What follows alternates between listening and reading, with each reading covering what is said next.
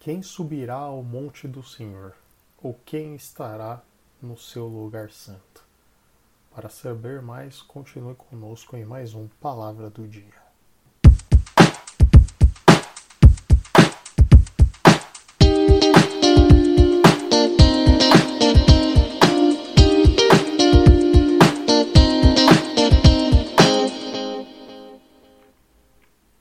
Olá, ouvintes do Palavra do Dia, tudo bem?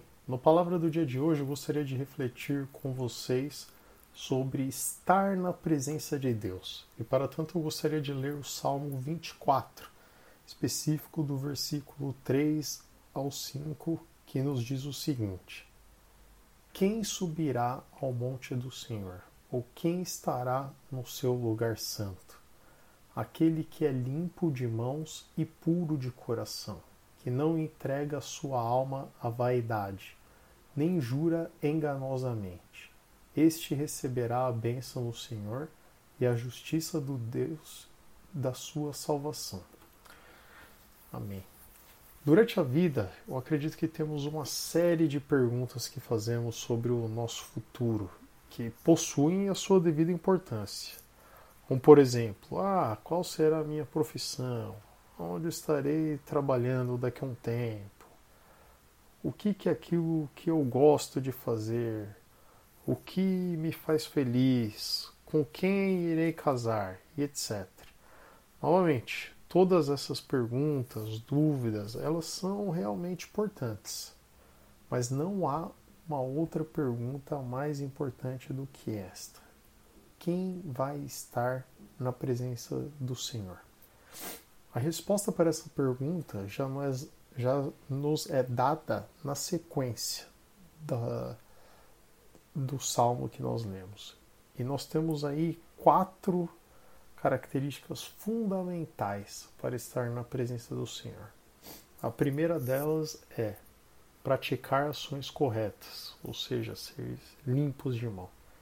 Em segundo lugar, possuir sentimentos puros, ou seja, ser puro de coração. Em terceiro lugar, ter um relacionamento correto com Deus. E em quarto lugar, falar sempre a verdade e ser honesto. Como podemos ver, para entrar e permanecer na presença de Deus, não basta apenas ter os lábios limpos, é necessário também possuir o coração limpo. As nossas ações precisam ser puras sejam em casa, no trabalho, na rua, onde quer que estejamos, precisamos estar dando um bom testemunho. O nosso coração também ele é sondado pelo Senhor. Precisamos pedir que Ele nos mostre em nosso interior aquilo que precisa ser mudado, sejam pensamentos, sejam emoções. E o importante também é o fato de que não devemos jamais mentir.